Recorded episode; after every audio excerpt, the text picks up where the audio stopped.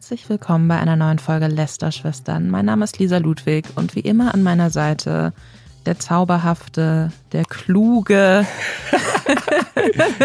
der sehr sympathisch lachende Robin Blase. Wow, okay, jetzt hast du aber die, das Level für die Vorstellungen für die nächsten Folgen für mich einfach unendlich hochgesetzt. Bewusst.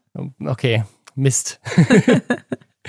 Wir haben eine Menge Themen diese Woche und zwar geht es mal wieder um Streamer, die Rekorde brechen, indem sie für unendlich viel Geld Pokémon-Karten auf Twitch öffnen. Hey Aaron hat offengelegt, wie viel Geld er verdient. Es gab einen riesigen Shitstorm um eine WDR-Talkshow.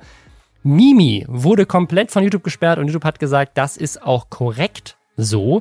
Wir haben mal wieder YouTuber, die auswandern, teilweise deswegen sogar Beef haben und wir wollen noch einmal, wenn wir es diese Folge schaffen, über GameStop sprechen, weil das im Reddit sich viel gewünscht wurde.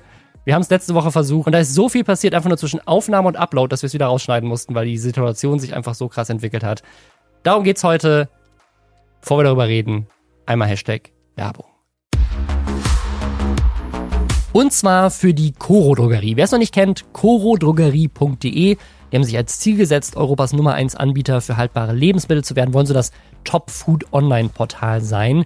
Und der Grund, warum ich mich sehr freue, dass Sie jetzt auch ein Partner in diesem Podcast sind, ist, dass Sie auf sehr viele Dinge Wert legen, die mir persönlich auch sehr wichtig sind. Zum Beispiel wollen Sie Handelswege überspringen, damit Lebensmittel eben ohne Umweg von Bauern und Bäuerinnen direkt bei uns landen. Außerdem setzen Sie auf Großverpackungen, was extrem dabei hilft, Verpackungsmüll zu reduzieren und Transparenz wird bei denen ganz groß geschrieben. Also man weiß immer, wo die Produkte herkommen und man weiß sogar, wie der Preis des Produktes sich zusammensetzt, was eben super hilfreich ist, wenn man fair und nachhaltig einkaufen will. Deswegen chorodrogerie.de, da gibt es eine Riesenauswahl aus Nüssen, aus Superfoods, aus Snacks, wenn ihr irgendwie Süßigkeiten oder Sachen zum Knabbern wollt, Sachen fürs Frühstück, ne, so Müsli, Brotaufstriche, Sachen zum Kochen und Backen, Getränke gibt's auch und auch äh, Produkte, die euch helfen, ja in der Küche irgendwie ein bisschen diese ganzen Großverpackungen dann zu lagern. Also äh, ne, Küchengeräte gibt's zum Beispiel, aber auch eben so Mason Jars, in denen man irgendwie gut ne, Nüsse und so weiter, solche Sachen halt irgendwie gut auch aufheben kann.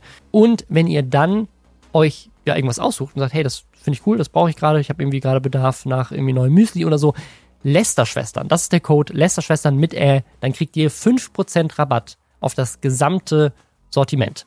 Link zu allen Infos ist auch nochmal in den Show Notes.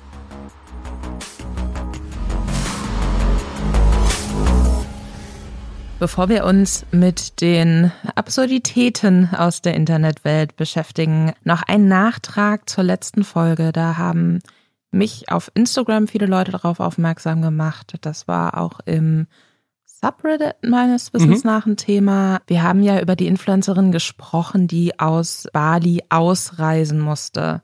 Wir hatten dazu sehr viele englischsprachige Quellen und quasi des Landes verwiesen werden, unfreiwillig ausreisen müssen, das ist im Englischen quasi to be deported. Genau. Das haben wir, ich sag mal dummerweise vielleicht, kann man ja mal so sagen, haben wir so übernommen. Das fällt euch bestimmt auf, auch bei anderen Sachen, wenn wir da englische Quellen haben oder halt auch so englischen Internetsprech haben, da deutschen wir sehr viel ein.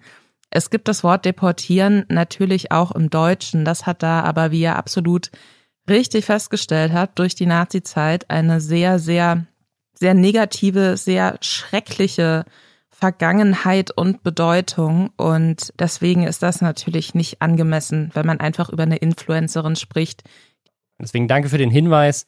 Und jetzt legen wir los mit Trimax. Der hat einen neuen Rekord quasi gebrochen. Ja jetzt zusammen gestreamt mit Papa Platte und auch mit anderen Streamern. Das war eigentlich eine ganz coole Idee. Und zwar haben die eigentlich genau das geklaut, worüber wir hier schon mal gesprochen haben, nämlich von Logan Paul, der ja richtig wertvolle Pokémon-Karten geöffnet hat live im Stream und dann haben die Packs verkauft. Und Papa Platte war einer von denen, der damals so ein Pack gekauft hatte und da auch eine sehr wertvolle Karte dann bekommen hat in seinem Booster-Pack. Und genau das gleiche haben sie jetzt eigentlich auch gemacht und haben auch andere deutsche Streamer quasi daran teilhaben lassen, indem die auch, glaube ich, so einen Booster kaufen konnten. Und das hat dafür gesorgt, dass man jetzt die Gesamtheit der Views nimmt. Also die Views, die bei Trimax, bei Papa Platte und auch bei den einzelnen Streamern, die dann da zugeguckt haben und live reacted haben, zusammennimmt, dann war das tatsächlich der größte Stream in Deutschland bisher. War größer als das Horrorcamp von Knossi mit äh, weit über 300.000 ZuschauerInnen.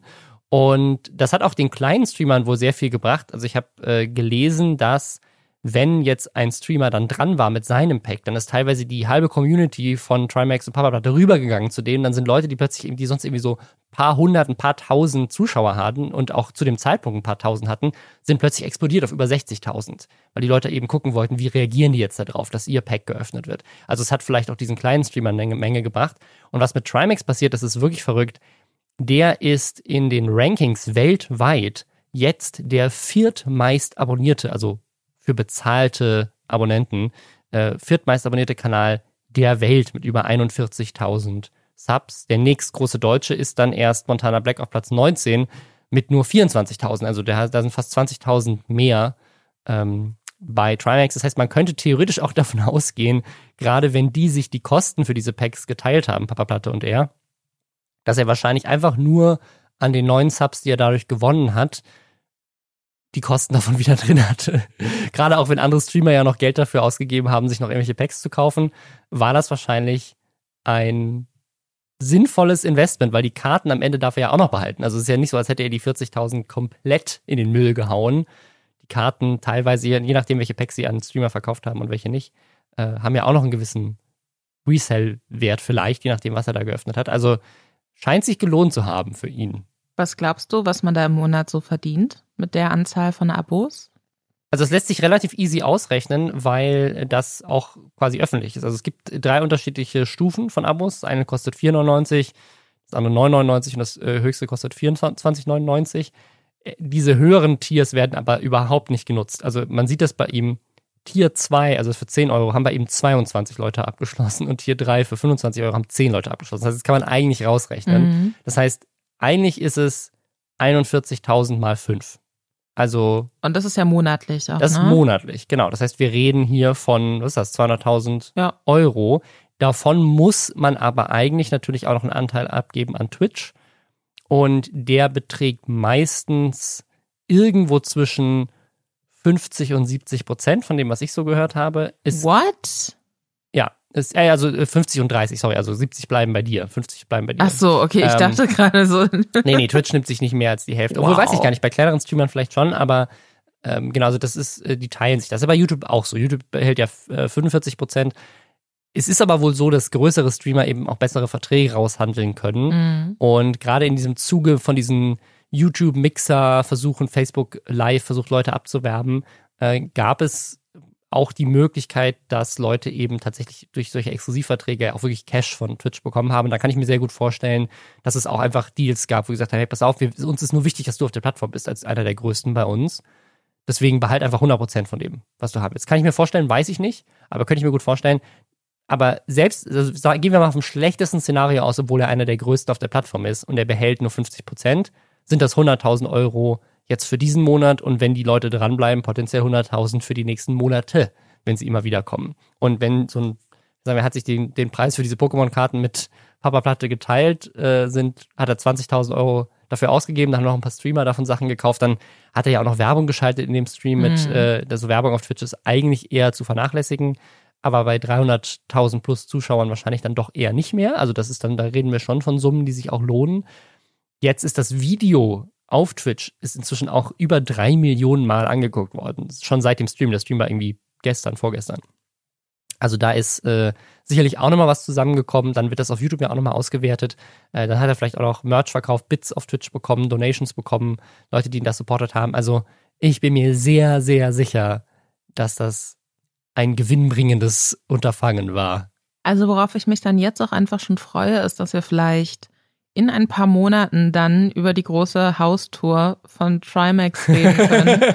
der natürlich auch in einem Versuch dann äh, Montana Black da zusätzlich auch noch zu übertrumpfen. Wobei die, glaube ich, cool miteinander sind. Die machen auch öfter mal so Streams zusammen, oder? Ich, ich glaube, Trimax ist, ist cool mit allen Leuten. Okay. Er ist ähm, irgendwie so einfach so ein so ein süßer, verplanter Typ irgendwie, ne? Also ich, Papa Platte ja auch so ein bisschen. Ich glaube, die die, jeder mag die. Ich glaube, die haben auch keine kontroversen großen Sachen. Also Papa Platte war jetzt, glaube ich, in diesem Rust-Ding so ein bisschen, ist der damit reingerutscht, aber ähm, ich glaube, dass sie kein großes Beef mit irgendjemandem haben. Nicht, nicht meines Wissens. Ja, nee, ich, ich freue mich auf eine Haustour oder zumindest auf ein unfassbar dramatisches Gaming-Zimmer. Denn das viele Geld muss ja in LED-Beleuchtung und wahrscheinlich Wandmonitore angelegt werden. ja, mein, mein 40.000 Euro Pokémon Gaming Zimmer, einfach die ganzen Wände tapeziert mit teuren Pokémon-Karten. Das wäre doch auch mal was. An dieser Stelle Interior Design Tipp an Trimax. Das klicken sich dann bestimmt viele Leute an. So, ich habe ich hab einfach nur teure Booster an die Wand getackert. Das, das wäre doch mal was.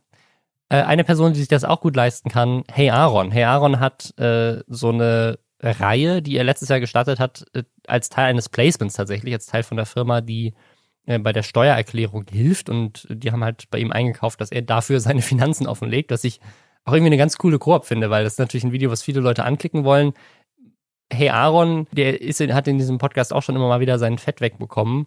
Muss man sagen, finde ich, ist wirklich der transparenteste überhaupt bei diesen Videos. Also der geht mhm. ja so offen, also so ist meine Einschätzung, sehr ehrlich damit um. Kann man natürlich nicht nachprüfen, ob das wirklich stimmt, was er sagt, aber ich gehe davon aus und ich finde, er geht damit sehr transparent und offen um und sagt einfach, hey, ich verdiene so viel Geld. Hätte ich nie gedacht, dass ich das mache. Hier, das sind die Summen.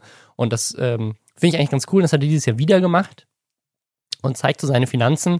Und was ich da ganz spannend finde als ein Kanal mit, und das, da sieht man wieder diese verrückten Zahlen mit 1,2 Millionen Abos, hat er tatsächlich nur rund 120.000 Euro mit AdSense verdient was, äh, wenn man das dann wieder vergleicht mit, der macht natürlich jetzt auch nicht so viele Videos wie die, wenn man es wieder vergleicht mit, mit einem Trimax oder Montana Black oder sowas, die ihre Einnahmen offenlegen in Unge, da ist das ja meistens die Monatseinnahme mhm. ähm, und nicht die Jahreseinnahme. Also 120.000 Euro natürlich trotzdem viel Geld. Ähm, was er dann auch nicht, nicht quasi aufgesplittet transparent, aber was er eben auch sagt, er hat mit Placements eine halbe Million verdient im letzten Jahr. Was, äh, ja, wenn man das auf seine Views bei runterrechnet, man sagt so, ja, der der Durchschnitt, er meint auch, er ist teurer geworden jetzt im letzten Jahr, was seine, was seine Preise angeht. Ich kann mir gut vorstellen, dass ein Placement bei ihm, wenn er irgendwie so diese 400.000 Views gut garantieren kann. Also ich schätze mal, dass ein Placement bei ihm wahrscheinlich so mindestens 20.000 eher mehr kostet. Also irgendwo mhm. zwischen 20 und 40.000 würde ich mal schätzen, wenn er jetzt, wenn wir mal die 400.000 Views als Benchmark nehmen, also irgendwo zwischen 50 und 100 Euro pro 1000 Views. Ähm, das heißt, bei, ja, wenn wir die untere Grenze nehmen mit 20.000, müsste er um 500.000 Euro zu verdienen, ja wirklich äh, 20 Placements gemacht haben. Also alle zwei Wochen müsste in einem Video ein Placement drin sein. Das kann ich mir auch vorstellen. Oder sein Preis ist einfach höher und dann ist es eher mehr so einmal im Monat. Aber der ist doch auch ganz viel auf so Veranstaltungen und so. Und selbst wenn er da dann oft Leuten irgendwie jetzt nicht so freundliche Fragen stellt, sage ich mal, ist es ja schon auch immer relativ klar, wo er ist Kriegt er da nicht auch Geld für, dass er dann ausgerechnet bei dieser Veranstaltung ist? Das, also ich, ich glaube nicht, weil ich glaube, dass er, dass allein der, der Zugang äh, schon für ihn dann das wert ist, weil er dann damit ja wiederum, was AdSense eingeht oder irgendwie einfach mhm. seine Reichweite eingeht, was tun kann. Ähm, er, er, hat aber tatsächlich noch eine andere Kategorie, wo er nochmal drüber spricht, was er als Moderator bekommt. Und da ist, da sind, kommen nochmal irgendwie 120.000 Euro oder so oben drauf. Also nochmal irgendwie 10.000 Euro im Monat, die er durch AdSense verdient, 10.000, die er durch Moderation verdient. Und dann eben nochmal irgendwie, äh, ja, je nachdem, über das Jahr verteilt, in den Places auch noch eine halbe Million. Also da sind wir schon bei irgendwie 750.000 Euro mhm. äh, mit seinem Kanal mit, mit einer Million Abos. Was aber bei ihm natürlich noch dazu kommt, er hat eine Firma mitgegründet, ähm, da ist er letztes Jahr dann raus hat er verkauft an, an Mediakraft lustigerweise, also an den Verbund, der auch Mediakraft ge äh, gekauft hat. Da hat er auch irgendwie eine sechsstellige Summe letztes Jahr schon in seinem Video drin gehabt, was er damit verdient hat. Und das hat er aber dann auch wieder größtenteils und auch andere Gelder, die er bekommen hat, hat er irgendwie in Immobilien investiert. Das heißt, das ist bei ihm auch nochmal ein Ding. Und er hat jetzt das Geld, was er durch diesen Firmenverkauf bekommen hat, auch in andere Startups in, äh, investiert. Und eins davon zeigt er auch und macht quasi direkt auch nochmal Werbung für dieses Startup in einem Video, was ein Placement hat. Also quasi so, so Doppelwerbung. Werbung für seinen, äh, für seine Firma, in, bei der er tatsächlich Gesellschafter ist und Werbung für den Partner, der dieses Video tatsächlich finanziert. Äh, aber der hat ja auch nach wie vor trotzdem, glaube ich, fünf Mitarbeiter, oder? Halt genau, die seine, Kanal. seine Videos also, schneiden. Und also er behauptet das, und das kann ich mir auch gut vorstellen, er würde ich eher schätzen, dass es sogar mehr ist, ähm, dass alleine, also dass nur die AdSense-Einnahmen komplett ins Team fließen und der Rest ist dann halt Cash auf der Tasche und das investiert er halt dann wiederum teilweise in Startups und Immobilien. Also man kann auch davon ausgehen, dass der, wenn er jetzt, ich meine, das ist jetzt schon das zweite Jahr, dass er das Video macht, wir können aber davon ausgehen, dass es nicht das zweite Jahr ist, in dem er gut Geld verdient. Er hat ja davor auch schon andere Sachen gemacht. Also ne, mit dem Verkauf von der anderen Firma auch und jetzt die Investments und so. Ich bin mir relativ sicher, der könnte wahrscheinlich heute aufhören und hätte eigentlich ausgesorgt mit den Immobilien und den Investitionen und dem Cash, was er jetzt irgendwie auf der Tasche hat. Ähm, weil der ist auf jeden Fall äh, Millionär und das ist tatsächlich auch sein Thumbnail. Also im Thumbnail steht, bin ich jetzt Millionär? Ist eigentlich mehr eine Frage, aber ich würde sagen, er war letztes Jahr wahrscheinlich auch schon Millionär. Also was ähm. ich interessant finde, ist, wenn er sagt, dass äh, von diesen 120.000 waren das, ne? AdSense Money. Wenn, wenn er davon fünf Mitarbeiter bezahlt, dann hoffe ich aber für die Mitarbeiter wirklich, dass sie da nur teilzeitmäßig angestellt sind. Ja, das ist nämlich auch das, was ich mir dachte. Also wenn ist sehr wenig. 20, vielleicht bisschen über 20. 20.000 Euro im Jahr. Und da sind ja Arbeitgeberanteilkosten für Büro und solche Sachen müssten da ja eigentlich auch mit drin sein, ne? Finde ich, ähm, ja. Also normalerweise würde ich sagen, rechnest du mindestens so 30 Prozent nochmal obendrauf, vielleicht sogar 40 Prozent auf die mhm. Kosten, die, wenn du so Overhead mit reinrechnest, muss ja auch irgendwie eine Software, keine Ahnung, wenn du jetzt irgendwie jedem einen PC kaufen, jedem irgendwie Zugang zu Microsoft Word und Office oder keine Ahnung, was sie für Software benutzen. Das, das läppert sich ja so ein bisschen. Eine also, letzte Sache habe ich noch, weil er zeigt in dem Video auch so, so eine Wohnanlage, die er gekauft hat, in der er wohl auch aufgewachsen ist und wo seine Mutter auch drin wohnt und anscheinend auch Teile seiner Mitarbeiter. Vielleicht kriegen die dann die Wohnung billiger, wenn sie schon so wenig Geld verdienen. Ich weiß es nicht. Aber er steht dann so sehr begeistert irgendwie im Haus, so, so Eingangsflurbereich und da sind dann irgendwie, anscheinend äh, bekommt dieser Eingangsflur so, so ein Thema. Und ja. normalerweise, wenn man ja in so ein Haus reingeht, ist ja dann immer eher so neutral, eigentlich gerade so Mehrfamilienhaus. Und bei Hey Aaron werden alle Wände mit unterschiedlichen äh, Filmszenen bemalt. Also Harry Potter ist schon da, Herr der Ringe ist schon da, Star Wars kommt wohl noch. Und ja, fand ich interessant. Also bisschen, vielleicht ein bisschen geschmacklos, aber ich weiß es nicht. Aber ja. Ich habe mir das auch gedacht, bevor er erzählt hat, dass äh, da, also anscheinend sind ja irgendwie seine, seine Mutter, seine Schwester und zwei Leute, mit denen er arbeitet, äh, haben Büros da, beziehungsweise einer hat auch eine Wohnung zusätzlich zu seinem Büro. Also irgendwie fünf Wohnungen sind auf jeden Fall belegt von Menschen, die, mit, die, mit denen er irgendwie äh, eng verbandelt ist. Mhm. Aber davor, als er erst in diesen Hausflur reingeht, und ich dachte so, stell dir mal vor, du bist so Mieterin in so einem Haus und dann kauft irgend so ein TV-YouTube-Promi dein Haus und fängt an, den Hausflur mit irgendwelchen Filmszenen voll zu klatschen. Wie ich auch denke, so, okay, also, ja, finde ich cool, dass mein Vermieter Star Wars mag, aber irgendwie, also, ich hätte gern einfach ein Haus, wo ich denn wohnen kann. Was nicht, wo ich jeden Tag reinkomme und ich sehe direkt irgendwie so zwei Charaktere aus Herr der Ringe, die mich an der Tür aufhalten wollen. Es ist ja was anderes zu sagen, ich mache mein Haus schön, mhm. als ich mache das Haus, was ich an andere Menschen vermiete, so wie ich es gerne hätte, wie es aussieht. Weil, also klar, bist du der Vermieter und du hast das Recht dazu, aber gleichzeitig ist das für die Leute, die da schon leben, vielleicht ein bisschen strange, wenn einfach irgendjemand ein Haus aufkauft und dann sagt so, ich mache das jetzt in ein Barbie-Haus, ich mache es komplett pink. Weiß ich nicht, ob die Leute das äh, alle so cool finden, aber ich meine, die Filmszenen sind ja noch einigermaßen unkritisch. Also ja, aber das ist doch auch so, so kitschig irgendwie. Ich muss aber auch dazu sagen, er redet ja dann im Innenhof stehend auch noch davon, dass Mieter die dümmsten Menschen der Welt sind. Was ich finde ich so im aktuellen Klima auch sehr kritisch finde, wo man ja eher das Gefühl hat, Vermieter sind nicht gerade sozial die besten Menschen der Welt.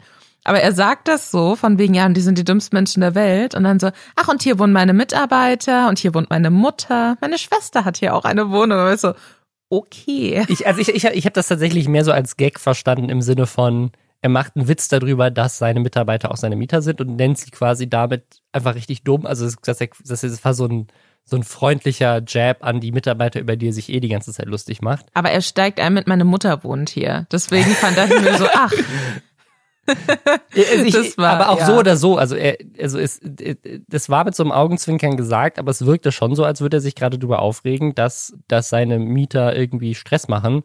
wo ich auch sagen muss, ja, das in dem Hausflur zu sagen, wo die dann auch wohnen und die dieses Video wahrscheinlich auch gucken werden, ist vielleicht auch nicht so geil. Ich finde es tatsächlich auch eine coole Story zu sagen, so ich habe tatsächlich das Haus gekauft, in dem Voll. ich aufgewachsen bin. Ähm, das äh, finde ich irgendwie sehr inspirierend. Würde ich auch machen, wenn ich es äh, könnte und noch da wohnen würde, wo mein, meine Eltern dann noch wohnen würden oder sowas. Dann würde ich könnte ich mir das auch vorstellen, ähm, wenn ich das Geld, also wenn 50 unterschiedliche Dinge zutreffen würden, die nicht zutreffen, fände ich es auch gut. Meine Eltern wohnen nicht mehr da, ich habe das Geld gar nicht, ich wohne nicht in derselben Stadt, aber wenn das so wäre, dann fände ich es auch cool. Ja, wir sind sehr viel umgezogen. Ich müsste Immobilien in verschiedensten deutschen Städten erwerben und äh, da bin ich sehr weit weg von. Ohne meine Finanzen jetzt offenlegen zu wollen, aber da bin ich sehr weit weg von. Sehr weit weg. Äh, ja, anderes Thema, das das Internet noch äh, mehr bewegt hat als Pokémon-Karten und Finanztipps von Hearon, nämlich die letzte Instanz. Die letzte Instanz ist ein WDR-Talkshow-Format, das gar nicht mal so neu ist und die Folge, um die es jetzt geht, ist tatsächlich sogar schon aus dem November. Die wurde jetzt nur noch mal neu ausgestrahlt. Ich muss sagen, die Idee von der Show als solches, einfach auf dem Papier, wenn mir jemand diese Idee so jetzt pitchen würde, fände ich eigentlich ganz geil. Also die Idee ist, fünf Leute beantworten quasi eine Frage, indem sie darüber diskutieren und dann am Ende wählen sie mit grünen oder roten Karten, ob sie dafür sind oder dagegen. Und wenn mich, wenn mir jetzt jemand diese Idee pitchen würde, habe ich sofort im Kopf, mega geiles Konzept. Ich nehme die Leute von genial daneben und stelle denen dumme Fragen. So wie, darf man in der Dusche urinieren? Oder darf man ein Marmeladenbrot noch essen, wenn es auf die Marmeladenseite länger als drei Sekunden runtergefallen ist? Also solche hm. Fragen von Comedians und Comedians beantwortet. Fände ich lustig. Das, das wär, so würde ich mir die Show, so könnte man die Show noch retten, glaube ich. So eine Mischung aus ähm, Leuten aus dem Comedy-Bereich, die wirklich lustig sind und vielleicht auch so Philosophinnen und Philosophen. Dass man ja. so, weißt du, sowas, dann denke ich mir auch so, es, es gibt ja auch teilweise so ganz krasse äh, Artikel, die wirklich so sehr ernsthaft so absurde Fragen ausloten. Und dann ist man da so total investiert oder auch so YouTube-Videos, wo sowas gemacht wird. Sowas hätte ich auch spannend gefunden, aber es ist das deutsche Fernsehen, deswegen ist es natürlich anders. Genau, also anstatt über lustige Themen zu diskutieren oder also man kann ja auch über philosophische Themen diskutieren, die irgendwie wo es keine richtige Antwort gibt und dann hat man lustige Menschen, die, sich darüber auf lustige Art und Weise unterhalten und dann gibt es irgendwie ist Unterhaltung. Unterhalten sich in dieser Folge fünf weiße Menschen darüber, was eigentlich rassistisch ist und dann wählen sie mit Rot oder Grün, ist das jetzt rassistisch oder nicht. Äh, und das hat natürlich allein aus Grund dieser Prämisse schon eine Menge Leute aufgeregt, weil das ist einfach dumm und gefühlt, also als wir über dieses Thema gesprochen haben, hatte ich das Gefühl, da muss man eigentlich gar nicht mehr drüber reden, weil wir hatten genau dieses Thema schon mal, als nämlich der MDR eine Sendung gemacht hat über, darf man noch das N-Wort sagen? Oh Gott, ja. Wo irgendwie auch nur weiße Menschen eingeladen waren, inklusive Menschen von der, von der AfD. Also es war irgendwie super skurril und ich habe gedacht, wie kann das denn, wie kann das denn sein? Also wer ist auf die Idee gekommen, zu sagen, wir lassen jetzt Menschen, die nicht davon betroffen sind, mit Grün oder Rot darüber abstimmen, ob das ein Problem ist. Und dann nennen wir die Sendung auch noch die letzte Instanz. Also von wegen so, diese vier, fünf Promis, die nicht davon betroffen sind, sind die letzte Instanz, die jetzt entscheiden, ist das so oder nicht. Das ist halt auch so ein bisschen der Punkt, unabhängig davon, dass ich die Fragestellung komplett absurd finde. Also es geht einmal um äh, eine ja, Paprikasoße, die nach einem sehr diskriminierenden Wort für Sinti und Roma benannt ist, ob man das denn noch so nennen darf. Dann zehn Jahre Instagram sind soziale Medien ein Fortschritt. Harmloseste Frage da. Good Cop, Bad Cop, können wir der Polizei noch vertrauen? Was insofern auch ähm, sehr schwieriges Thema ist, weil es ja extrem viele Vorfälle gab oder auch äh, Recherchen in der letzten Zeit, wo es um Rechtsradikale in den Rängen der Polizei ging und halt so Netzwerke, wo von Neonazis innerhalb der Polizei Waffen und Munition gehortet wurden und so. Also weiß ich jetzt auch nicht, ob ich da irgendwie, ob ich das so lustig kurz mal wegdiskutieren möchte, von wegen, nee, Polizei sind lieb und alle, die für Black Lives Matter auf die Straße gehen oder sich allgemein wünschen, dass die Polizei da ein bisschen mehr überwacht wird, die äh, sind scheiße und soll mal lieber dankbar sein. Und äh, vierte und letzte Frage war, die kann ich auch so vorlesen, weil sie kein rassistisches Wort enthält. extrem gepierste und tätowierte Erzieher und Lehrer, können wir das unseren Kindern zumuten? Das war dann auch die Frage, wo sich am, ne, wo so Ja und Nein sich so fast die Waage gehalten haben.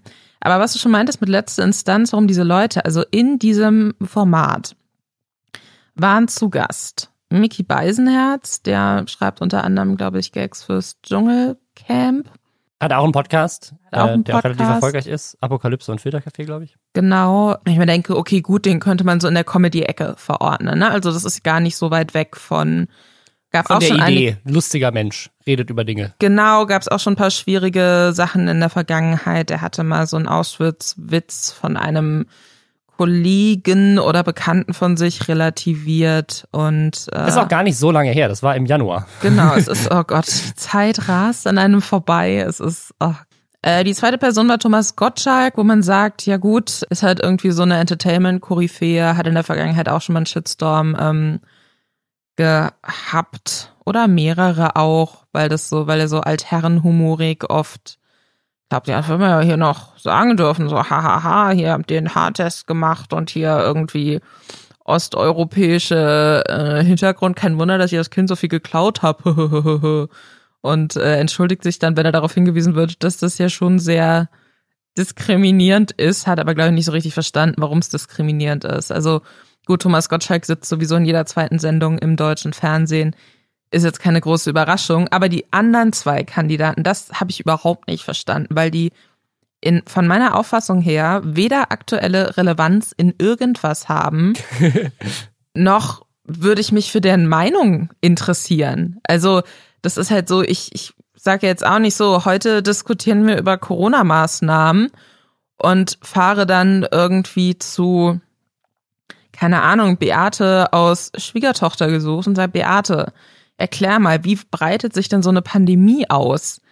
So, weil die Person so offensichtlich nicht sagen kann. Also das, die Person sind Janine Kunze, ähm, die kennt man von Hausmeister Krause. Und sonst weiß ich auch nicht woher, ehrlich gesagt. Die hatte unter anderem die Meinung vertreten, dass sie ja als großbrüstige blonde Frau auch diskriminiert wird. Und das ist deswegen, und das findet sie ja auch nicht so schlimm, deswegen ist es total okay, wenn man halt so Sinti und Roma beleidigt, weil die Soße halt auch schon immer so heißt, haha. Und, und das finde ich eigentlich am krassesten, Jürgen Milski war mit dabei. Und Jürgen Milski kennt man aus ähm, Big Brother, aus einer sehr frühen Staffel und von Neuen Live. Okay. Also, falls ihr euch noch erinnert, das war die Sendung mit dem großen roten Knopf, wo so getan wird, als wenn man da, könnte man tolle Sachen gewinnen, wenn man da anruft, aber eigentlich wurden die Zuschauer die ganze Zeit verarscht. Und Jürgen Milski, und da hatte ich vor über fünf Jahren schon mal einen Artikel auch drüber geschrieben, hat sich dann auf Facebook irgendwie so als neue Karrierechance im Zuge von Piggy da und so dazu entschieden, rassistische Scheiße zu posten. Ach krass, okay. So, und das ist einfach, unabhängig davon, dass es dass Jürgen Milski keinerlei Pop äh, Relevanz irgendwie hat, hat man sich dann auch noch jemanden ausgesucht, der äh, zusätzlich auch noch durch rassistische Scheiße regelmäßig auffällt. Und da kann mir niemand erzählen, dass das nicht bewusst gemacht wurde. Auf jeden Fall bewusst, weil jeder, der schon mal äh, in irgendeiner Form mit einer Redaktion zusammengearbeitet hat, weiß, wie viel Überlegungen in die Gästeauswahl, in die Auswahl solcher Fragen und so weiter reinfließt. Und das geht durch 30 Instanzen schon in der Konzeption bis hin zum Schnitt, bis es dann irgendwann gesendet wird. Also das kann nicht aus Versehen irgendwie passiert sein. Irgendjemand wird es schon mal gesagt haben, so, hey Leute, finden wir das wirklich, wollen wir das bewusst so machen? Und das ist ja so gemacht worden. Also ich kann mir nicht vorstellen, dass wirklich einfach die Frage gestellt würde, hey, wollen wir nicht einfach kontrovers sein? wenn es zumindest kontrovers wäre, weißt du, wenn du da Leute mit komplett unterschiedlichen Meinungen reinsetzt und die dann strittige Sachen diskutieren lässt. So, dann, dann, ich, ich finde, dann wäre es nochmal eine andere Diskussion. Aber du setzt da vier Leute rein, die alle weiß sind, die alle von dem, was man weiß, heterosexuell sind, die also in ihrem Leben wahrscheinlich eher wenig Diskriminierungserfahrungen gemacht haben und ähm, lässt die darüber urteilen, ob andere sich diskriminiert fühlen dürfen. Das ist ja nicht kontrovers, da sitzt ja dann niemand in der Sendung und sagt so, ähm, sorry, weiß ich jetzt nicht, ob das so cool ist, sondern du gibst ja dann den Zuschauern einfach nur mit, ja, das ist total okay. Und wenn sie jetzt zu Hause sitzt und sich denken, aber ich will ja meine Soße weiter so nennen, ist mir doch egal, ob Roma und Sinti äh, in der Nazi-Zeit ähm, ebenso wie Juden äh, zum äh, obersten Feind irgendwie des äh, Naziregimes äh, ausgerufen wurden und umgebracht wurden. So, das, das ist ja nicht, also das ist, ich finde das so eklig und das ist so eine Vergiftung des sowieso schon vergifteten gesellschaftlichen Klimas. Ich finde es unzumutbar und ich finde es das lächerlichste überhaupt, wenn der WDR jetzt sagt, oh ja, nee, da hätten wir uns ein bisschen mehr gedacht, da hätten wir noch jemand anderen mit reinsetzen sollen, der vielleicht auch mal eine Diskriminierungserfahrung gemacht hat. Die haben das zum zweiten Mal ausgestrahlt und wenn dir nach der ersten Ausstrahlung nicht schon aufgefallen ist, dass es eine absolute Scheiße ist, was da passiert ist und offensichtlich bewusst passiert ist, dann brauche ich mich ja jetzt auch nicht darüber freuen, dass der WDR jetzt sagt, so, hm, ja, vielleicht darf nächstes Mal auch jemand kommen, der dich weiß ist. So, unmöglich. Also da habe ich richtig drüber aufgeregt. Und dann finde ich auch nicht, dass es Cancel Culture ist zum Beispiel, wenn man sowas anprangert, weil das ist nicht in Ordnung. Ich finde, das war ein sehr schönes Schlusswort und eine tolle Überleitung zu unserem nächsten Thema. Es gibt noch eine andere Story von jemandem, der jetzt wirklich gecancelt wurde. Und zwar Mimi. Mimi ist ein YouTuber, der groß geworden ist durch seine, ja, der macht so gezeichnete Videos, hat eigentlich sein Gesicht auch in den Videos äh, so gut wie nie gezeigt und hatte so seinen ersten großen Fame durch eine Aktion, wo er tatsächlich, ich glaube, Leon Mascher und ApoRed äh, konfrontiert hat bei einem Konzert. Also er hatte vorher, war der relativ klein, würde ich mal behaupten, und hat sich halt so ein bisschen mit YouTube Deutschland angelegt. Ne? Und hat so ein bisschen halt auch, äh, ja, einfach die, die Leute so ein bisschen hops genommen und gesagt so, hey, guck mal, was die vermisst machen, das stimmt alles nicht. Und war eigentlich jemand, der auch immer sehr gut recherchiert hat, also der auch richtig verrückt dann Sachen aufgestellt hat. Zum Beispiel, glaube ich, war das bei Mert, der damals diesen homophoben Prank gemacht hat. Also mhm. Also gesagt, ich sag meinem Vater, dass ich homosexuell bin und dann verprügelt er mich und dann stelle ich das online. Und da hat er richtig krass offengelegt, dass der Mert irgendwie behauptet hat, dass hätte er hätte vorher ein Statement gefilmt, um das als soziales Experiment zu beweisen und dann hat er aber offenlegen können, dass weil er eine andere Frisur hatte, dass er nicht beim Friseur gewesen sein konnte, weil er dann recherchiert hat, wo sein Friseur ist. Und es war irgendwie super skurril. Ich habe ich hab die, Sto hab die Story oh nicht mehr Gott. ganz im Kopf, aber er war auf jeden Fall jemand, der, der auch richtig deep recherchiert hat und krass Sachen ähm, auch nachgeprüft hat und da, da wirklich auch nicht aufgegeben hat und super sich reingebissen hat in solche Themen.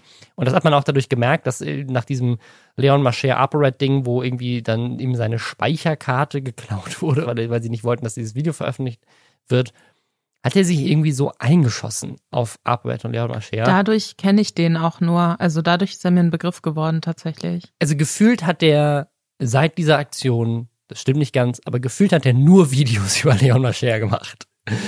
Täglich. Also wirklich so, als, als würde der jeden Tag, also das stimmt nicht ganz, aber es ist so, so in meiner Wahrnehmung ging es eigentlich nur um Leon Mascher. Und da muss man ihm auch Props geben. Das hat er teilweise echt äh, richtig gut offengelegt, wie, wie der halt irgendwie seine Community abzockt, wie der äh, Mist baut, was, was der so an, an Content macht.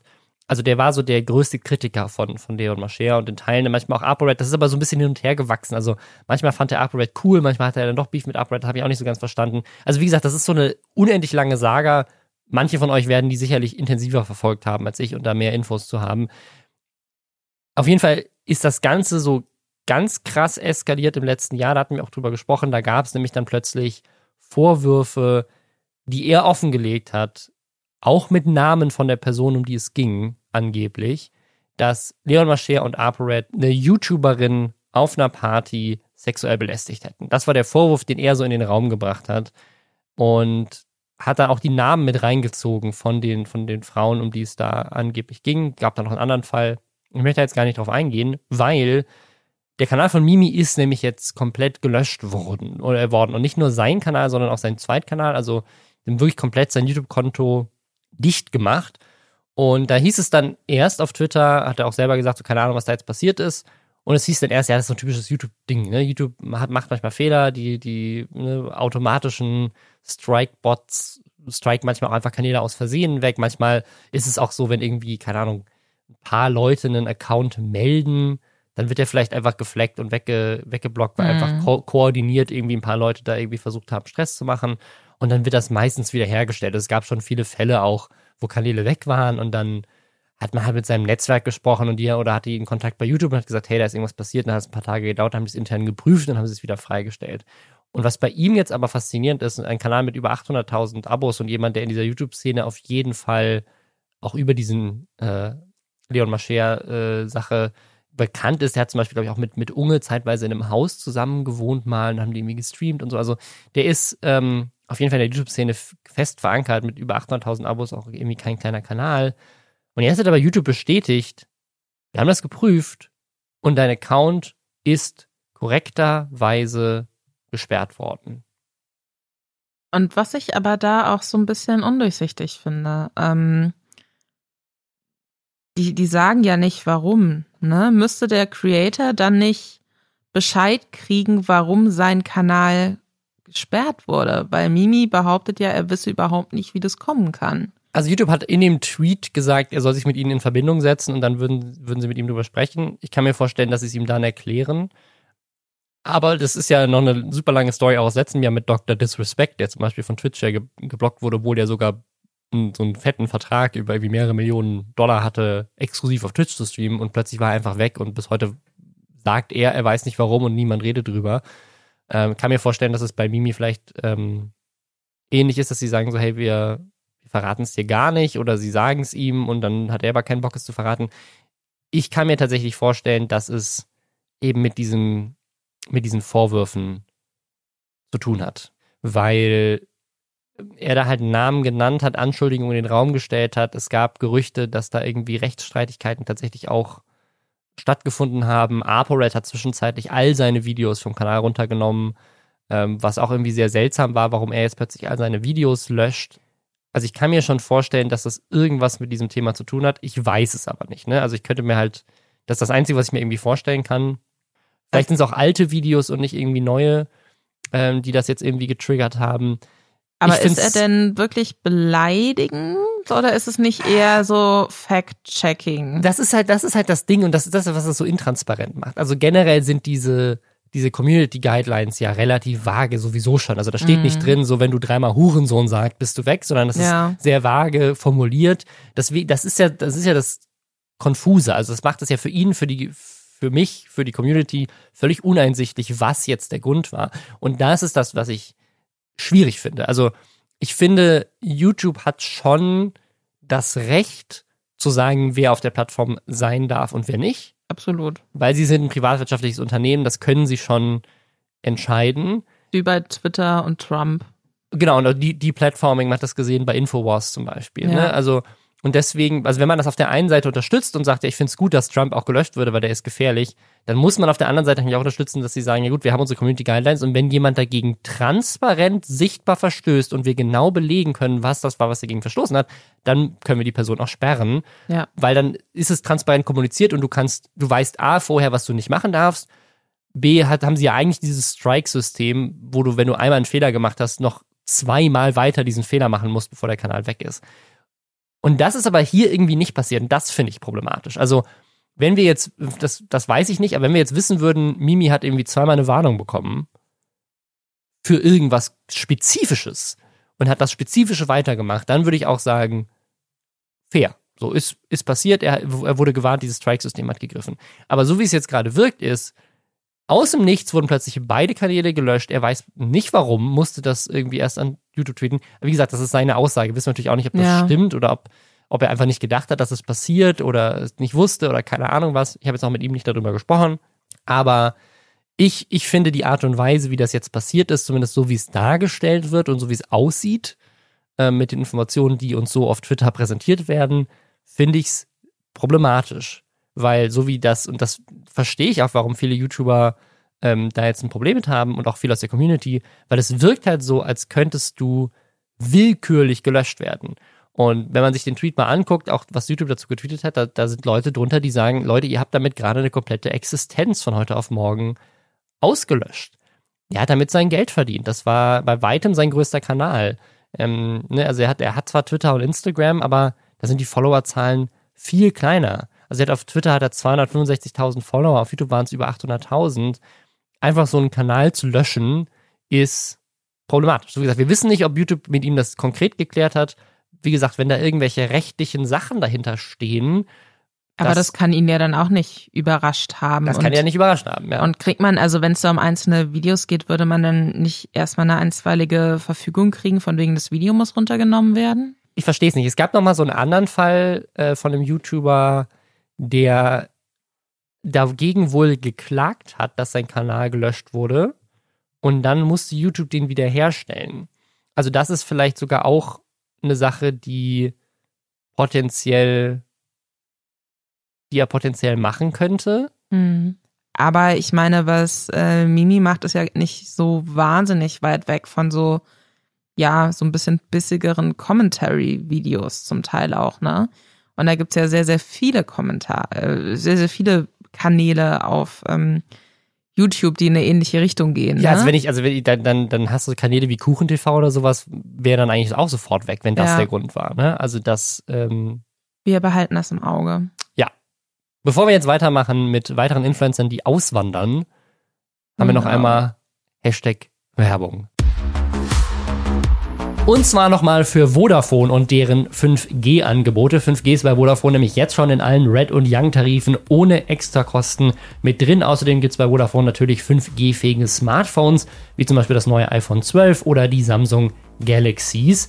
Und ich finde das super faszinierend, weil ich glaube, dass 5G generell das Internet alles, was wir irgendwie so machen, noch krass weiterentwickeln wird, weil wir einfach viel schneller Zugriff bekommen ne? auf unsere Lieblingsserien, die wir irgendwie super schnell runterladen können, auf Musikalben, auf Mobile Games. Ne? Ohne, also mit viel niedriger Latenz kann man da einfach viel geiler auch gemeinsam online und so weiter zocken. Und ja, 5G gibt es jetzt schon im schnellsten Vodafone Mobilfunknetz aller Zeiten für 16 Millionen Menschen. Also es ist schon für echt viele Leute verfügbar und der Ausbau schreitet auch weiter voran. Also wer Bock hat, das Ganze mal zu nutzen und jetzt schon quasi 5G zu haben, dann gibt es das auf vodafone.de und bis zum 7.2. gibt es außerdem 20% Rabatt auf alle 5G-Tarife.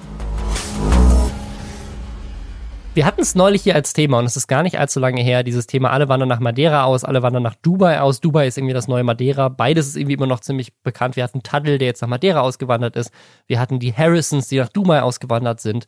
Und jetzt kommt die, direkt der nächste Double Punch innerhalb von einer Woche. Wir haben weitere sehr bekannte Influencer, die auswandern und deswegen auch einen richtigen Shitstorm fast schon haben. Nämlich Paola Maria und Sascha von den Außenseitern. Die sind ausgewandert nach Dubai. Und zwar hat äh, Paola Maria einfach auf ihrem Kanal ein Video gepostet, das heißt ausgewandert. Und dann Emoji. In dem Video rechtfertigt sie sich so ein bisschen. Die ganze Situation ist so ein bisschen strange, weil sie meint so, ja, wir sind jetzt ausgewandert, auch wegen Corona sind wir jetzt so ausgewandert, wie wir ausgewandert sind, weil normalerweise würden wir uns erstmal darum kümmern, wo wollen wir eigentlich in Dubai wohnen? Was machen wir hier eigentlich? War ja eine gute Idee, sich sowas vorher also, zu überlegen. Also wenn man auswandert, ne? fände ich, wäre es irgendwie eine coole Idee. Aber nein, wir sitzen gerade in einem Hotelzimmer und fliegen nicht mehr zurück. Weil wir uns entschieden haben, wir wollen auswandern, aber jetzt hin und her zu fliegen wäre ja dumm wegen Corona. Also haben wir gesagt, wir gehen einfach dahin und bleiben einfach da und ziehen dann dahin. Also die, ich weiß nicht, wie viel Geld man haben muss, damit das überhaupt eine Möglichkeit ist. Ja, Dass man also, einfach sagt so, ich ziehe jetzt in ein anderes Land, ich fliege einfach dahin und buche einfach auf unbestimmte Zeit ein Hotelzimmer, lebe komplett im Hotel, ohne irgendwelche Möbel. Ich habe auch alle Sachen einfach in Deutschland verschenkt, meinen sie ich habe gar nichts mehr, wohne nur noch in einem Hotel und nutze einfach die Zeit, um mich dann mal in der Gegend umzugucken und ein Hotel und irgendwie eine, eine Wohnung zu finden oder ein Haus, dann, ka dann kaufe ich das, das ist ja ein riesiger Prozess und dann, oder miete das zumindest, aber das ist ja auch ein Prozess. Also ich weiß nicht, wie in Dubai die, der, der Immobilienmarkt aussieht, wahrscheinlich um einiges besser als in Berlin Mitte, aber trotzdem ist das ja eine Sache, die nicht von heute auf morgen passiert, gerade wenn du in ein fremdes Land auswanderst, du musst dich ja auch irgendwie um Papiere kümmern. Wie ist das mit Führerschein und Arbeitsgenehmigungen und so? Ich habe übrigens gelesen, dass man als Influencer und Influencerin in Dubai eine extra Lizenz dafür sich holen muss. Und mit dieser Lizenz geht einher, dass man angeblich nicht negativ über Religion und Politik sprechen darf. Aber das wird ja für die kein Problem sein. Die sind ja eher so Lifestyle-YouTuber. Das ist ja auch das, das ist ja auch das, was viel kritisiert wird. Also man, man sieht auch, dass dieses Auswanderungsthema, was in letzter Zeit ja eigentlich immer noch sehr positiv besetzt war, inzwischen krass umschwingt. Dieses Video hat 4000 Dislikes und die Kommentare sind richtig krass. Es, also die Top-Kommentare mit den meisten Uploads sind, äh, alle Influencer wandern nach Dubai aus. Woran das wo liegt? Und dann so ein Emoji, der Geld auskotzt. Äh, die Scheinwelt in Dubai passt ja perfekt zu oberflächlichen Influencern. Also es ist wirklich nur so Kommentare, die die beiden richtig dissen und auch, also auch Leute, die so, die, die auch die das Vorgehen kritisieren, von wegen so, wieso geht ihr einfach in ein Hotel und habt doch überhaupt gar keinen Plan, was ihr in diesem Land eigentlich machen wollt? und wollt da jetzt irgendwie hinziehen? Ihr wisst doch gar nicht, wie es da ist. Das ist also, also ich glaube, es gibt ja mehrere Kritikpunkte. Das eine ist Steuerflucht. Das ist ja das, was bei die Harrisons auch schon kritisiert wurde, dass man mhm. sagt, die ziehen da wahrscheinlich jetzt gerade hin, weil einfach man da so gut wie keine Steuern zahlen muss. Das andere ist dieses Thema, ihr zieht gerade während Corona um, während Leute das eben einfach können einfach gar nicht reisen und ihr sagt einfach, ja, ich wollte jetzt erstmal ein Hotel monatelang. Und ja, einfach generell dieser Umgang mit so wie, wie völlig realitätsfern das inzwischen geworden ist für die meisten Fans. Also dieses Thema Authentizität war ja bei Influencer mal das ganz große Ding. Mhm. Das sind Leute, die sind so wie du und ich. Und wenn die sich irgendwann mal was Großes leisten können, wie ein, wie ein tolles Auto oder ein tolles Haus oder sowas, dann ist das ja so eine, so eine Rags to Riches Story, so dieses, dieser amerikanische Traum so ein bisschen nach Deutschland gebracht. Leute schaffen es, was ich auch schaffen kann. Und jetzt, ich habe das Gefühl, das ist in letzter Zeit aber krass umge umgeschwungen von wegen so, das sind alles nur Schmarotzer, die unendlich viel Geld verdienen, die völlig fremd sind von der Realität, alles die sie für alle anderen sind. Kriegen. Genau, und leben in so einer Scheinwelt, während Corona fliegen die einfach in ein, in ein Land, ein Land, was richtig krass umstritten ist, wenn es um Thema wie Homosexualität, Frauenrechte äh, und so weiter geht und unterschreiben dann angeblich sogar noch irgendein Papier, auf dem draufsteht, dass sie sich in keinster Weise negativ zu diesem Land äußern dürfen. Also ich, deswegen, ja, also der Backlash zu diesem Auswanderungsvideo ist irgendwie gerade ziemlich groß. Ging es da aber nicht auch ein bisschen mit darum, dass viele wahrscheinlich jüngere Fans so sehr vor den Kopf gestoßen waren, dass das für die auch komplett aus dem Nichts kam? Also, dass sie bei dieser Entscheidungsfindung nicht so mitgenommen wurden, weil die Kinderzimmer wurden doch kürzlich erst renoviert und also ich habe das Gefühl, dass sowas ja auch immer eine Rolle spielt. Haben die Leute das Gefühl, sie verstehen jetzt, warum ihre Idole das machen und sind die auch wirklich transparent in dem, wenn sie sowas planen? Das ist das die Argumentationskette, die sie in dem Video benutzt. Also in dem Video mhm. sagt sie, hey, ich weiß, es wird viele von euch enttäuschen, weil wir quasi jetzt schon da sind und nicht den ganzen Prozess zu Hause gezeigt haben. Was ja, also ich kann mir schon vorstellen, dass das einige auch enttäuscht, weil das ist ja sozusagen das, was Vlogging auch ausmacht, dass ja. man irgendwie so jeden Aspekt von seinem Leben teilt. Und das haben sie halt jetzt eben genau bei einem der wichtigsten Schritte ihres Lebens nicht gemacht. Kann mir schon vorstellen, dass das mit reinzieht, aber wenn man sich die Kommentare anguckt, ist das Gefühl, dass es den meisten gar nicht darum geht, sondern um was ganz anderes. Aber man weiß natürlich nicht, woher die Dislikes alle kommen.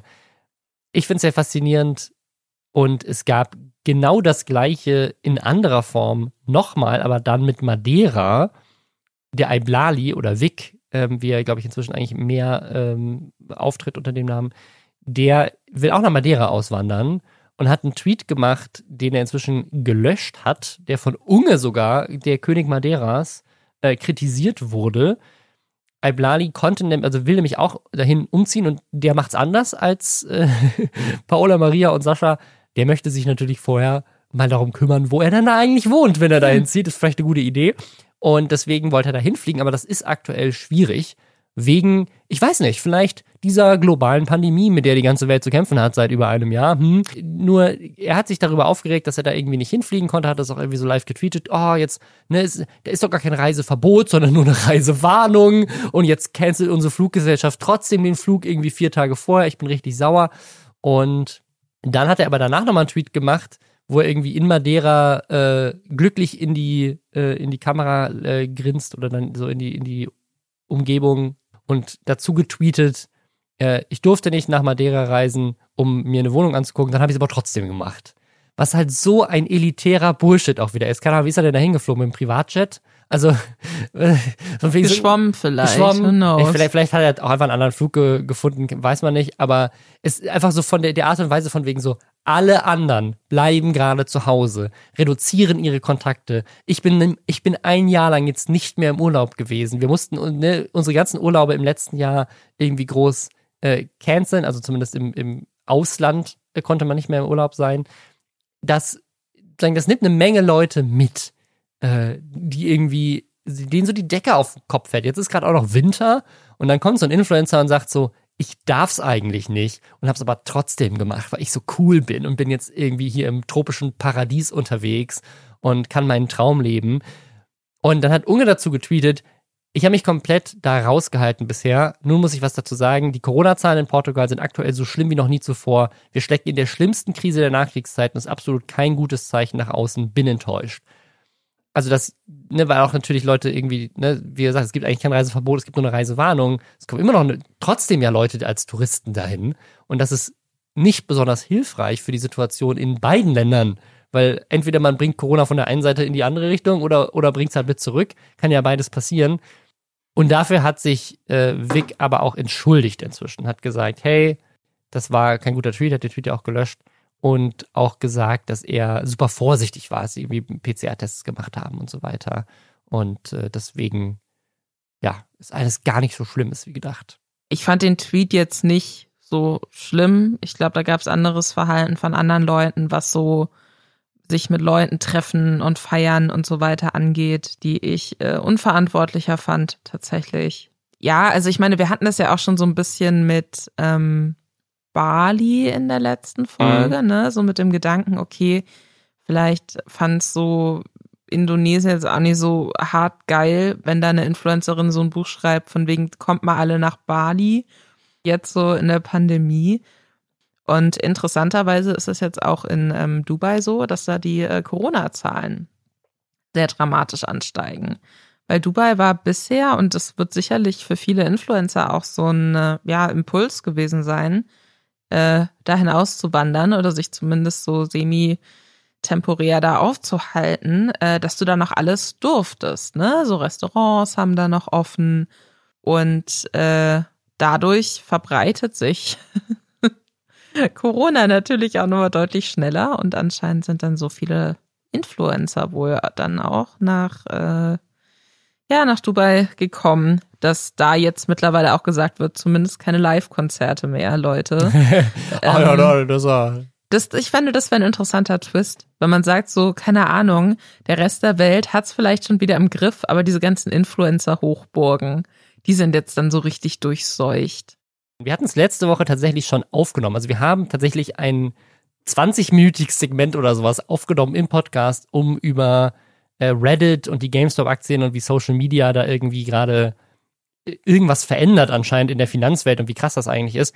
Und wir haben diesen Podcast am Dienstag aufgenommen und da waren so Informationen drin, wie, ach, die GameStop-Aktie ist jetzt irgendwie bei, hat sich irgendwie verdoppelt oder sowas und da waren so Infos drin, wie das Subreddit von Wall Street Bets hat irgendwie 500.000 neue äh, Mitglieder gewonnen, seit de, also einfach nur nach der Aufnahme bis zu dem Zeitpunkt, wo der Podcast fertig geschnitten war, innerhalb von einem Tag, hat sich die Situation so krass verändert, dass wir es wieder rausschneiden mussten. Aber im Reddit haben sich das natürlich äh, viele Menschen immer noch äh, gewünscht und ich finde, es passt auch sehr gut in diesem Podcast, weil es halt irgendwie eine spannende Social Media Story ist. Mhm.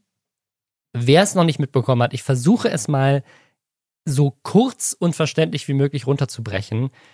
Folgendes ist passiert.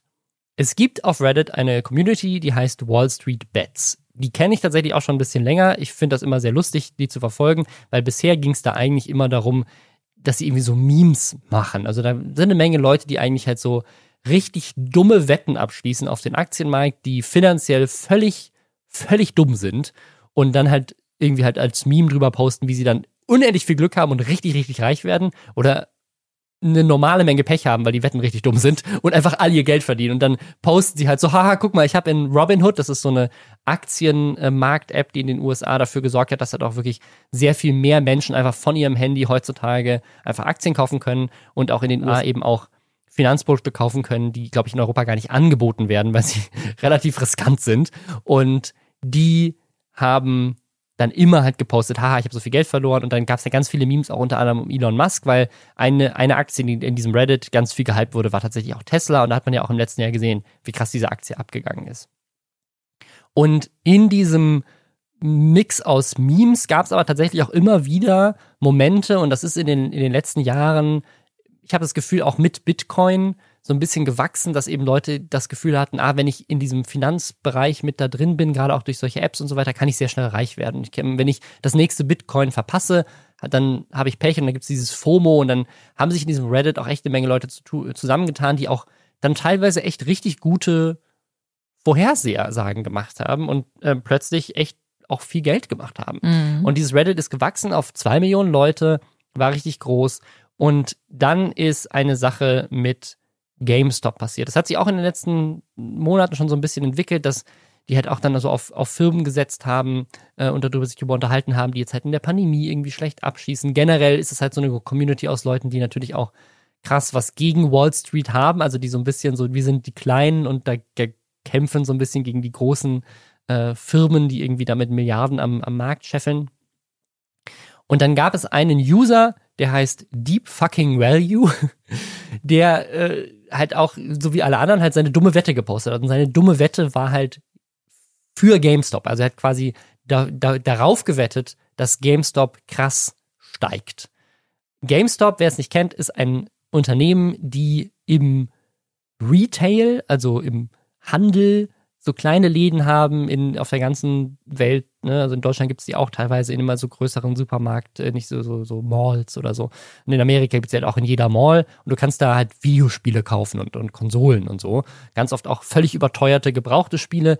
Und eigentlich, und das ist das Skurrile an dieser ganzen Story, ist GameStop bei Gamern extrem verhasst. So, jeder hat irgendwie so eine Erinnerung mit GameStop, die vielleicht auch positiv verknüpft ist, weil keine Ahnung, da habe ich meine erste Xbox irgendwie mit meiner Oma damals kaufen dürfen oder so. Aber gleichzeitig gibt's auch unendlich viele Memes darüber, wie krass GameStop Gamer abzockt, weil die nämlich für solche gebrauchten Spiele irgendwie geben die dir einen Euro und dann verkaufen sie es weiter zu Vollverkaufspreis. So. Ich bin einmal tatsächlich, äh, kurze Anekdote dazu, äh, in so einen GameStop rein, weil ich mir dachte, okay, ich habe keinen Bock, mir jetzt irgendwie, keine Ahnung, über einen PlayStation Store was zu kaufen, weil mein Internet so scheiße langsam ist und alles dauert für immer. Und dann dachte ich, dann kaufe ich eben, keine Ahnung, das erste Uncharted gebraucht bei GameStop, wird der bestimmt mega günstig sein. Die wollten da 20 Euro für haben. Absolute Frechheit. Deswegen, ich bin auf der, ich habe negative Verbindungen zu GameStop-Seite. Und was dann noch dazu kommt, also ab, abgesehen davon, dass die, dass das Unternehmen halt jetzt irgendwie so ein bisschen bei Gamern, also eigentlich nie wirklich beliebt war, ist auch noch das Problem, dass eben Spieleverkäufe heutzutage zunehmend digital stattfinden. Jetzt kommt natürlich noch die Pandemie damit dazu, die dafür gesorgt hat, dass äh, GameStop natürlich auch einfach komplett auf den Onlinehandel irgendwie zurückfallen musste, weltweit. Und da aber natürlich gegen Unternehmen auch wieder wie Amazon und so weiter einfach ablosen. Oder auch einfach gegen Firmen wie Steam oder, oder halt den PlayStation Store oder so, wo du halt die Spiele einfach direkt innerhalb der Plattform unterlädst. Das ist ein Grund, warum große Hedgefonds gegen GameStop gewettet haben. Also, ohne jetzt zu erklären, wie genau das funktioniert, haben große, ne, milliardenschwere Hedgefonds gewettet darauf, dass GameStop krass an Wert verliert oder vielleicht sogar pleite geht. Ähm, also die haben, haben quasi da dagegen gewettet, indem sie die Aktien, die sie eigentlich gar nicht haben, die haben sie ausgeliehen quasi, haben Aktien von anderen Leuten geliehen, haben sie dann verkauft und haben quasi die Hoffnung, dass der Preis dann weiter fällt und sie dann günstig zurückkaufen können. Dann geben sie sie zurück an die Person, von der sie die geliehen haben und quasi der Wert von dem Verkauf, als sie noch mehr Wert war, bis zu dem Punkt, wo sie wieder eingekauft haben, das ist ihr Profit. Und dagegen hat dann quasi dieser Deep Fucking Value gewettet und gesagt, ich gehe davon aus, dass die Aktie steigt weil ich glaube an das Geschäftsmodell und dann gab es irgendwie auch noch jemand Neues, der irgendwie an, ins Board of Directors von GameStop gekommen ist und ich glaube an den.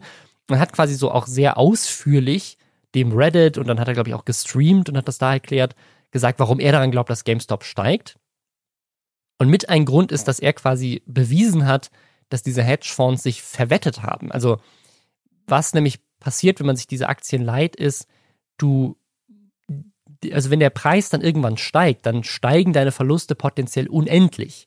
Weil der Preis kann ja auch unendlich steigen. Und wenn du die Aktie für 4 Dollar gekauft hast und du musst sie irgendwann zurückgeben und dann ist der Preis irgendwann 1000 Dollar, dann verlierst du ja unendlich viel Geld. Also nicht unendlich in dem Moment, aber halt richtig viel Geld. Und die Idee war quasi, wenn wir uns als Reddit zusammentun und ganz viele Aktien kaufen, dann steigt der Preis und dann sind diese milliardenschweren Hedgefonds irgendwann gezwungen, diese Aktien zu kaufen, damit sie sie zurückgeben können, weil sonst ihre Verluste unendlich steigen.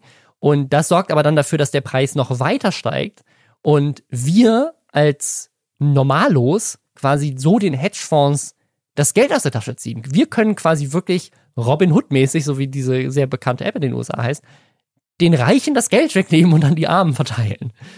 Und das hat tatsächlich funktioniert. Das ist dann so abgegangen, dass dieses Reddit, ich glaube, jetzt stand heute von zwei Millionen Mitgliedern innerhalb von der Woche, ich glaube, auf acht Millionen gestiegen ist, dass wirklich jeder darüber getweetet hat und dass es auch so ein richtiger Skandal geworden ist, weil dann diese Trading-App äh, Robinhood teilweise das Trading für genau diese Aktien ausgesetzt hat, weil in Deutschland auch zum Beispiel Trade Republic das Trading ausgesetzt hat, also ein vergleichbares deutsches Angebot für diese App ist, auch andere Broker. Und dann ist da so ein, so ein riesiger Skandal raus geworden, dass in Amerika plötzlich Politiker und Politikerinnen sich dazu geäußert haben zu GameStop. So gut wie jeder Promi, auch in Deutschland, Gronk, Unge, haben alle zu GameStop getweetet plötzlich. Und dieses Ding ist so eine, so eine riesige Blase geworden, einfach nur weil im Reddit sich Leute zusammengetan haben. Und unsere Idee letztes Mal war, äh, lass uns das doch einfach im Netzwerkschwestern Reddit machen. lass uns eine Aktie aussuchen und dann treiben wir die in die Höhe. Ähm, also es ist, es ist irgendwie eine sehr komplexe, sehr große Story, die die man eigentlich gar nicht zusammengefasst bekommt. Hast du denn irgendwelche Fragen oder Insights zu dieser Story? nee, ähm, ich hatte nur, also Bernie Sanders hatte was getweetet auch dazu, was ich jetzt gerade leider. Ich hatte es retweetet, ich, ich finde den Tweet gerade nicht. Der hatte was in Richtung getweetet. The system of Wall Street is fraud. Also dass im Endeffekt, dass äh, sowieso alles worauf so Investmentbanking und was an der Wall Street abgeht, passiert. Das ist halt einfach alles so ein rieses, riesengroßes, ja, ein Trick eigentlich irgendwie, ne? Oder man, man vergeht sich so, man, ach, sag doch mal jetzt, Robin, was in Amerika? Fraud. Ich, ich weiß, was das heißt. Betrug. Genau. Und, ähm, ja, ich finde es absurd, dass es solche, ähm, dass es sowas überhaupt gibt. Ich bin mir nicht ganz sicher, ob diese Robin Hood-Erzählung, ob die so zutreffend ist, weil ja trotzdem Leute, die, selbst wenn es jetzt so aus Spaß und aus einem Gerechtigkeitsempfinden ist, mehrere tausend Euro gegebenenfalls auch in, äh, in GameStop-Aktien investieren, die sind ja auch nicht arm, sondern die haben dann halt Geld, was sie in Aktien investieren können, weil sie da so ein Reddit-Movement mit vorantreiben wollen. Aber ich glaube, dass, dass es ein ganz gutes Thema ist, auch um sich mal dafür zu sensibilisieren, was da eigentlich abgeht. Es ist dieses, dieses Aufwachen von der Generation, die jetzt mit dem Internet aufgewachsen ist und plötzlich eben auch ein bisschen älter ist, vielleicht zum ersten Mal Geld hat, sich mit Memes und dem Internet auskennt und jetzt durch solche Trading-Apps auch Zugang hat zu so einem Markt und sich irgendwie zusammentun kann und generell auch pandemiebedingt, dass eben Leute gerade irgendwie gelangweilt sind, dass das auch, weil sie einfach nichts zu tun haben und deswegen sich mit solchen Sachen wie Aktienmärkten auseinandersetzen können, dass auch pandemiebedingt vielleicht auch dieses Gefühl für Gerechtigkeit und Ungerechtigkeit größer geworden ist, wenn man halt sieht, kleine Läden müssen schließen, während die großen, krassen äh, Milliardäre unendlich viele Gewinne einfahren. Und ich glaube, in diesem, in diesem Kontext hat sich halt jetzt einfach an so einem skurrilen Beispiel wie GameStop irgendwie sowas fest gefahren. Aber ich finde, das, was du gerade gesagt hast, ist ein guter Punkt, denn ich finde, ohne dass ich in irgendeiner Form Finanzahnung habe oder mich mit Aktien auskenne, finde es teilweise relativ erschreckend,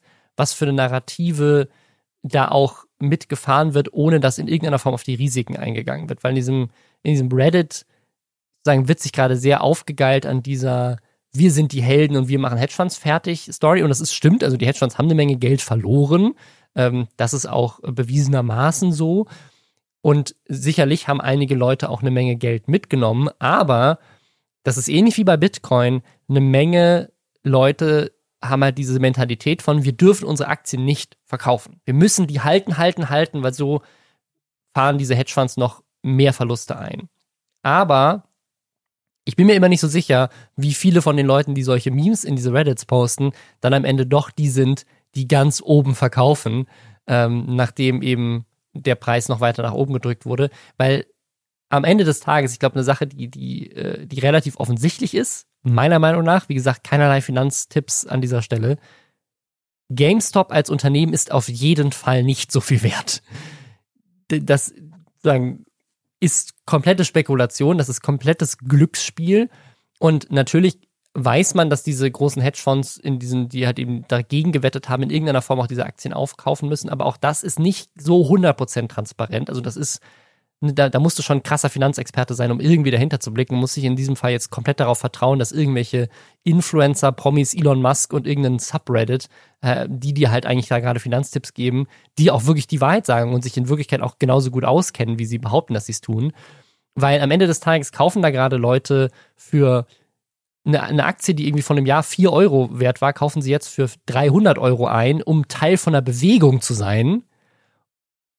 Und es die Aktie wird aber ja irgendwann auch wieder nach unten gehen, weil GameStop wird nicht für immer äh, so viel Geld wert sein an der Börse wahrscheinlich. Und dann wird es eine Menge Leute auch geben, die ihr Geld verlieren werden. Und die es wahrscheinlich auch nie wieder zurückgeben, weil irgendjemand muss ja am Ende auch derjenige sein, der als letzter für 300 Dollar die irgendwie 1000 Aktien gekauft hat und dann geht der Kurs in den Keller, weil alle anderen zu dem Kurs verkaufen. Weil, ne, also du kannst die Aktien nicht kaufen, ohne dass jemand anders sie dir verkauft in dem Moment. Und, und die Leute, die jetzt irgendwie aus Spaß und aus so einem gewissen, weiß ich nicht, äh, vielleicht auch sadistischen Rachegefühl ähm, GameStop-Aktien kaufen, die beteiligen sich ja genauso an diesem kapitalistischen System und die wollen ja genauso dann Geld damit machen und freuen sich dann auch, wenn Elon Musk das vielleicht auch noch witzig findet, der der reichste Mann der Welt ist und nach dieser Logik dann eigentlich ja, ne, also der muss ja dann auch ein Böser sein.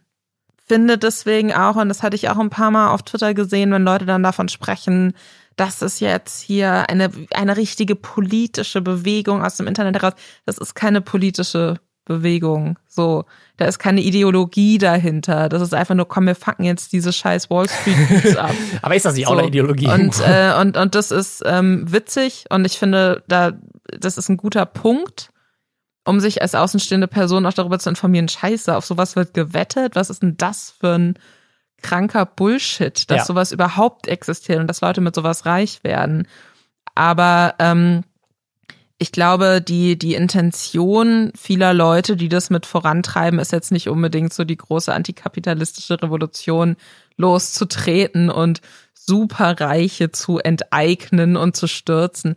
Das glaube ich nicht. Deswegen bin ich mal gespannt, ähm, wie weitreichend die Folgen davon sein werden ob das wirklich noch nachhalt oder ob nicht dann doch irgendwann eben jeder nach und nach, wie du jetzt meintest, die Aktien dann doch wieder verkauft und dann hat sich die Sache erledigt. So.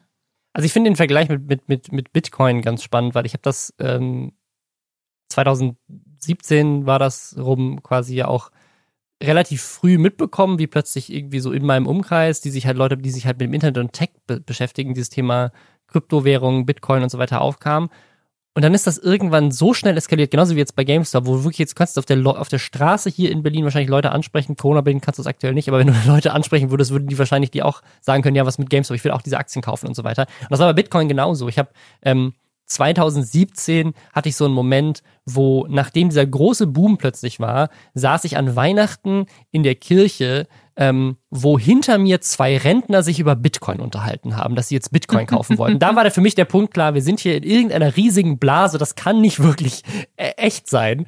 Äh, und das gleiche äh, ist ja, ist ja jetzt mit, mit GameStop auch. Also wenn dieses Reddit sich irgendwie in der Größe vervierfacht, natürlich ist die Narrative, die da auch irgendwie immer wieder gepostet wird, von wegen, ich werde meine ganzen Gewinne an irgendwelche Kinderkrankenhäuser spenden und mh, hm, ich bin ein armer Lehrer, der jetzt irgendwie endlich seiner kranken Mutter äh, das Haus kaufen kann und so. Also da sind, da sind schon so viele so herzzerbrechende Stories dabei, die irgendwie sagen so, ah, ich habe jetzt hier den Reichen das Geld weggenommen. Aber du kannst mir nicht erzählen, dass von den acht Millionen Leuten, die plötzlich in dieses Reddit reingekommen sind, nicht ein Großteil der Menschen da mitliest, weil sie denken so, ich möchte auch schnell reich werden. Ja, natürlich. Und äh, natürlich ist da, springt da dieses Ding mit so von wegen so, hahaha, ha, ha, wir nehmen das den, den ganz Reichen weg und nicht irgendwelchen armen kleinen Kindern, die wir jetzt klauen. Das macht es natürlich moralisch irgendwie ein bisschen stärker. Aber am Ende des Tages wetten da gerade eine ganze Menge Leute drauf, die denken ich sehe hier Deep Fucking Value, der irgendwie aus 50.000 Dollar 50 Millionen gemacht hat, mit einer richtig dummen Wette. Das möchte ich auch, weil bei ihm hat es funktioniert und jetzt kriege krieg ich das auch hin, ich werde auch super reich. Und das ist halt leider nicht so hin. Aber am Ende des Tages, das finde ich auch faszinierend, ich bin mal gespannt, ob da sich jetzt irgendwas politisch entwickelt, weil diese Problematik, dass, dass Firmen wie Trade Republic und Robinhood quasi für Normalos plötzlich ausgesetzt haben, dass sie diese Aktien kaufen können, während man an der Wall Street das natürlich weiterhin konnte. Und dass generell jetzt gerade so eine Awareness dafür geschaffen wird, dass an der Wall Street Leute darauf wetten, dass Unternehmen pleite gehen und quasi mit, mit Energie und Geld dahinter dafür sorgen wollen, dass die pleite gehen, damit sie wiederum richtig reich davon werden. Das ist eine Mentalität, die, glaube ich, vielen jetzt zum ersten Mal so wirklich bewusst wird, wieder seit 2008 und wo natürlich jetzt auch in diesem Wall Street Reddit ganz viel drüber gesprochen wird, hey, warum, ne, weil in Amerika passiert das ganz viel, ich habe es in Deutschland jetzt noch nicht beobachtet, aber in Amerika in den News-Sendungen wird jetzt ganz viel auch gegen Wall Street Bets geschossen, so von wegen so, ach, das sind irgendwie, ne, kleine Kids, die irgendwie jetzt mit dem Internet irgendwie reich werden wollen und irgendwie hier dumme Sachen machen. Und gleichzeitig wird sich aber dann in dem Reddit drüber aufgeregt, gesagt, ja, aber guck mal, jetzt wird hier irgendwie drüber gesprochen, wie man mit Hilfe von solchen Trading Restrictions oder generell irgendwelchen Re Regeln dagegen vorgehen kann, dass wir sowas tun. Aber was ist denn nach 2008 passiert? Keiner von diesen Hedgefonds-Managern ist in irgendeiner Form dafür rechtlich angegangen worden dass die komplett die weltweite Wirtschaft gegen die Wand gefahren haben durch dumme Wetten. Und jetzt machen wir einmal eine dumme Wette und gewinnen und plötzlich sind alle gegen uns. Also das ist auch, ich glaube, das zählt gerade so in diese, in diese Bewegung mit rein. Aber ja, so wie ich, also ich bin mal gespannt. Gleichzeitig ne, ist es vielleicht auch ganz gut, dass Leute jetzt zum ersten Mal Berührungspunkte mit, mit Aktien haben ähm, und irgendwie vielleicht dann mehr für ihre Altersvorsorge tun mit vernünftigeren Invests, die nicht unbedingt dumme Wetten sind. Aber ja, ich weiß es nicht. Ich möchte, dass es alles brennt. ich finde es falsch, dass es Menschen gibt, die auf Kosten anderer Menschen oder auch äh, dadurch, dass sie auf den Untergang von Unternehmen und auch damit auf Arbeitsplätzen, von Arbeitsplätzen, dass sie darauf wetten, dass sie damit unfassbar reich werden. Oder dann noch durch Tweets irgendwie die Aktien ihrer eigenen Firma äh, in die Höhe treiben und damit ja auch Marktmanipulationen betreiben und das geht, wird alles so durchgelassen und dann wundert man sich, warum die Schere zwischen Arm und Reich immer weiter aufgeht. Ich finde das furchtbar und ich möchte, dass es alles brennt. Vielen Dank, dass ihr an meinem TED Talk teilgenommen habt. Bis zur nächsten Folge. Ciao.